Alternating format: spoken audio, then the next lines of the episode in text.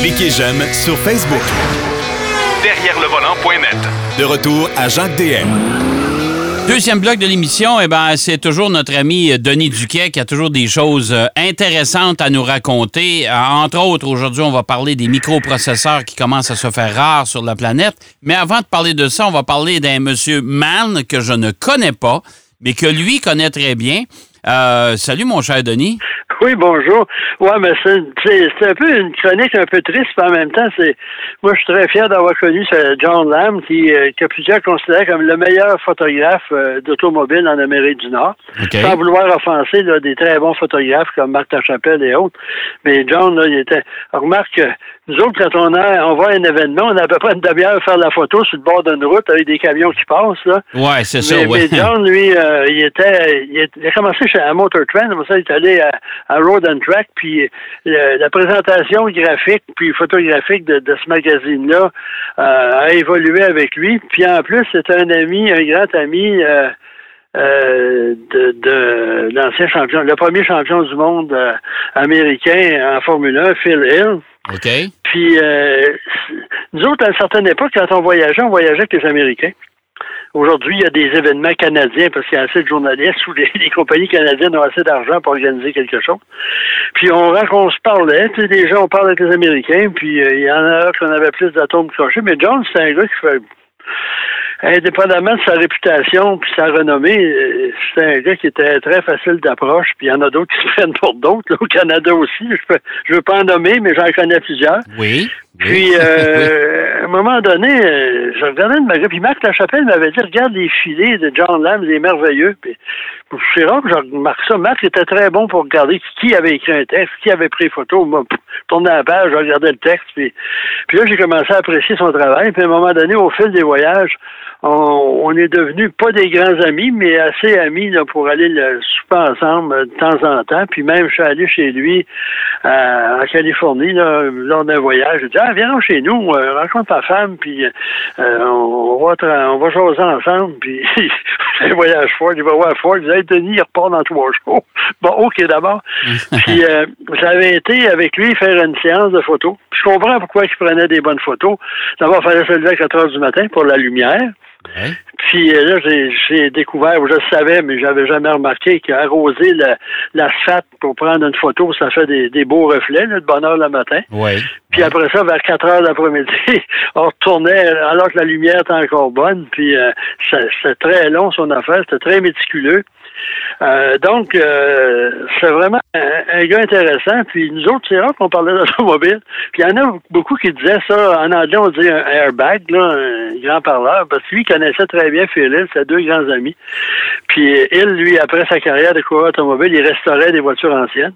Ouais. Généralement des voitures très sportives. Puis c'est John qui faisait ses, les photos de, pour les articles. Et là, il a écrit plusieurs livres. Il y a au moins 7-8 livres qui sont en vente sur Amazon. Toutes sur des voitures exotiques. Ah ouais? Euh, Best euh, Supercar. Le dernier, c'est en, 2018 qu'il a écrit un, livre. Je seulement aller sur Amazon, puis voir ou googler John Lamb, vous allez voir. Et c'est un gars fort intéressant. Puis moi, je me rappelle, la dernière fois qu'on s'est vraiment parlé, c'est il y a une couple d'années, parce que lui a eu un cancer de je sais plus trop quoi. Il est sorti du, milieu, il est revenu, puis il manquerait un soir, on était tous les deux. Il disait, viens super, on va jouer ensemble. Ça fait longtemps qu'on ne s'est pas parlé.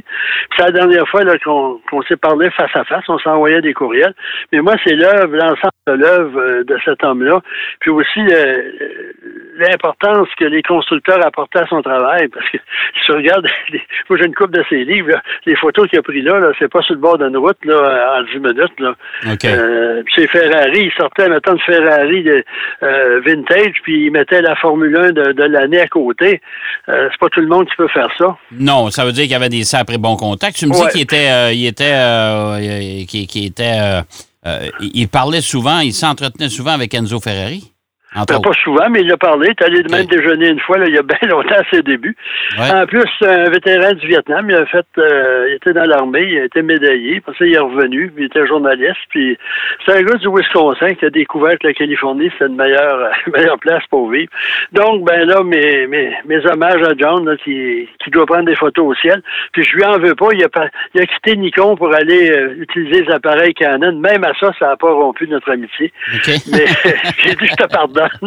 mais non, c'était vraiment un bon gars, puis c'était vraiment un excellent journaliste et un photographe hors pair. Bon, Euh, et sur ça, ben là, on va passer à autre chose. Ouais, c'est Peut-être ça. pas plus c'est pas plus positif au deuxième sujet. Non, c'est ça. Les microprocesseurs, qu'est-ce qui arrive avec ça? Parce que là, là, euh, écoute, euh, déjà chez Honda chez Nissan, on annonce euh, la diminution de production Ouais. de 150 000 unités, en tout cas chez, chez Nissan, entre autres, Ouais. parce qu'on est en manque de microprocesseurs. Chez Nissan, c'est la nôtre qui existe pas, qui existe plus chez nous, mais qui existe en, en Europe et au Japon. Euh, la, la production est complètement arrêtée parce Ouais. qu'on n'a plus de microprocesseurs à mettre dedans. Dans toutes les officines des constructeurs automobiles, là, à un moment donné, ils sont réunis individuellement, là, chaque constructeur, puis ils sont tous disant la même chose. On est dans la marde. Parce que les ventes de microprocesseurs, c'est une pénurie mondiale. Le monde de l'automobile est plus affecté parce qu'ils payent moins cher les microprocesseurs, par exemple, que Samsung ou Apple dans les téléphones. Ouais. Puis il y a une recrudescence, parce que dans les autos, on en met de plus en plus. Euh, puis la capacité de production, à un moment donné, avec la pandémie, ça a ralenti, on est reparti. Et, et- et ce qui est inquiétant, c'est que toutes les, les unités de production, là, c'est pas qu'il y, a qu'il y a une unité qui est fermée, là, qu'il y a eu un feu ou une grève ou whatever. C'est on marche à pleine capacité, puis on n'est plus capable de fournir à la demande. OK. Fait que c'est pas, par- c'est- parce qu'on manque de matériaux pour les faire, c'est parce qu'on fournit carrément pas, là. Puis en plus, apparemment, les nouveaux microprocesseurs sont de plus en plus puissants et performants, et c'est de plus en plus euh, complexe à produire. Fait qu'à ce moment-là, ben, la production est plus lente, on peut pas augmenter la cadence, en tout cas de ce que j'ai, mes informations que j'ai obtenues. Ça fait que là, ben, euh, c'est ça. Puis même euh, chez Tesla, eux autres, ils sont euh, Soit dit en passant, si vous allez sur le Google euh, euh, ou sur YouTube, euh, regardez la vidéo des deux fondateurs de Tesla Ouais. qui font une entrevue à CNBC où c'est très intéressant leur relation avec avec le, le grand patron maintenant Elon Musk qui, qui se vante d'avoir fondé la compagnie alors que c'est pas vrai, c'est assez spécial. Ah ouais? Puis apparemment, là, j'ai rencontré, j'ai parlé avec un journaliste euh, euh, californien qui l'a rencontré. Là, il dit, là, Ellen, il pense qu'il est capable de marcher sur l'eau. Il est capable de marcher sur l'eau. Ouais. OK, là, il est imbu lui-même. Là, il, Mais là, euh, il a à peu près le même pattern de pensée que l'ancien grand patron de, de, de Apple. ben, mais, mais raconte-moi, là, de- de- on, va laisser ton- les, on va laisser les microprocesseurs, on va ouvrir une parenthèse. Euh, on peut acheter des Tesla avec des bitcoins maintenant? Oui, ça, les bitcoins, ça m'intrigue, puis j'en sais pas plus que ça. C'est une monnaie, une monnaie virtuelle. Je sais pas, moi, je suis peut-être trop vieux là, pour. euh, je paye toujours avec une carte en plastique. Ouais. Je sais que ça, ça équivaut à des, des dollars, puis des, des tunés, puis des loonés, puis etc. Mais ça, euh, ça c'est Musk qui a parti ça, là, pour. euh, Mais ça, c'est de la spéculation. C'est une monnaie qui fluctue à tour de bras. Ouais. Puis euh, si vous voulez vous acheter une Tesla, vous avez des bitcoins, peut-être vous allez. C'est très difficile à, à voir comment ça va ça va tourner, ce truc-là. Là. OK, OK. En tout cas, Mais ça, moi, je, ça puis en plus, Tesla, ils vont peut-être avoir trouvé de sortir ces bitcoins parce que là, les Chinois, ils ont Tesla dans, le- dans le collimateur. Ça fait trois fois que euh, le constructeur qui, qui, qui veut, qui est, qui est établi en, en Chine, qui importe beaucoup de voitures fabriquées aux États-Unis. Mais là, le problème, c'est que les Japonais commencent à produire des voitures électriques. Oui. Donc, Tesla, là, c'est plus l'innovateur, c'est l'ennemi. Puis les Tesla ont beaucoup de problèmes, des rappels à, tout bout de ben, Si on suit un peu l'actualité automobile, il n'y a pas euh, un mois où Tesla doit ramener 30, 20, 15 000 autos pour toutes sortes de petits problèmes ou de problèmes sérieux. Puis là, les Chinois leur ont dit que si vous ne produisez pas des voitures de qualité, c'est une insulte envers le peuple chinois. Puis euh, on veut que ça soit réparé. Puis là, ben, chez Tesla, ils disent oui, monsieur, oui, monsieur, on va le faire. Puis en plus, eux, eux aussi ont eu des problèmes de microprocesseurs, mais c'est pas nécessairement au chapitre de la, la fourniture pour l'instant, je pense pas. C'est les microprocesseurs dans, dans les voitures actuelles qui sont sur la route. OK.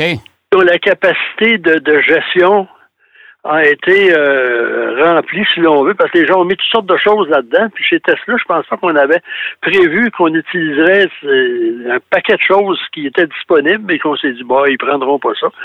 Fait que là, il y a des problèmes de, gestion de la conduite de l'automobile parce que il faut qu'ils changent ou ils changent la mémoire, je sais pas quoi. Donc, eux autres aussi, ils vont être, surtout eux autres, parce qu'en Allemagne, euh, il y a eu un, procès, le type qui voulait régler la vitesse de ses euh, essuie-glaces avec son système de gestion euh, dans, dans sa Tesla, puis il a pris le fossé, puis euh, le, le juge a déclaré qu'il n'y avait pas le droit de, de gérer, que l'auto, c'était c'était plus un auto, c'était un ordinateur sur roue. Ouais. Puis même Tesla a demandé que ça soit considéré comme tel pour éviter un paquet d'autres trucs. Là. Je sais pas comment ça va finir. Donc, on est dans, c'est bien beau, mais dans le monde de l'électronique, puis tout est géré par des, des, des, des puces dans, dans une auto. Mais là, vu qu'il n'y en a pas, ça va créer de sérieux problèmes. Mais là, c'est ça, ils vont faire quoi? Là? Parce que là, le problème, c'est qu'on arrête, on arrête la production euh, un peu partout à travers la planète. Ouais, mais on, a, j'ai on a même ralenti, euh, chez Nissan, on ralentit euh, la, la, la fabrication des camions euh, au Mississippi. On y avait déjà été, d'ailleurs, on a Ouais. visité cette usine-là. à Une cause usine de qui ça. a 1 000, 5240 pieds de long, mon cher. Ouais, ouais, 1 ouais. 000. Ouais, ouais, ouais, c'est, c'est, long, longtemps. C'est la ça. même longueur que le terminal principal à Détroit. C'est assez curieux, là, mais Ouais. rien à voir avec l'autre. Mais ils vont faire Mais- quoi, les, les constructeurs? Ils vont être obligés de ralentir la production de leur voiture?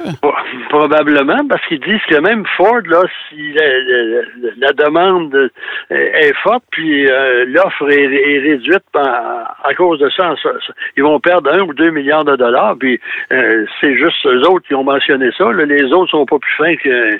Puis en plus, on a, on, on a un virage quasiment à 90 degrés vers la voiture électrique qui théoriquement utilise encore plus de microprocesseurs pour gé- gérer la batterie, etc.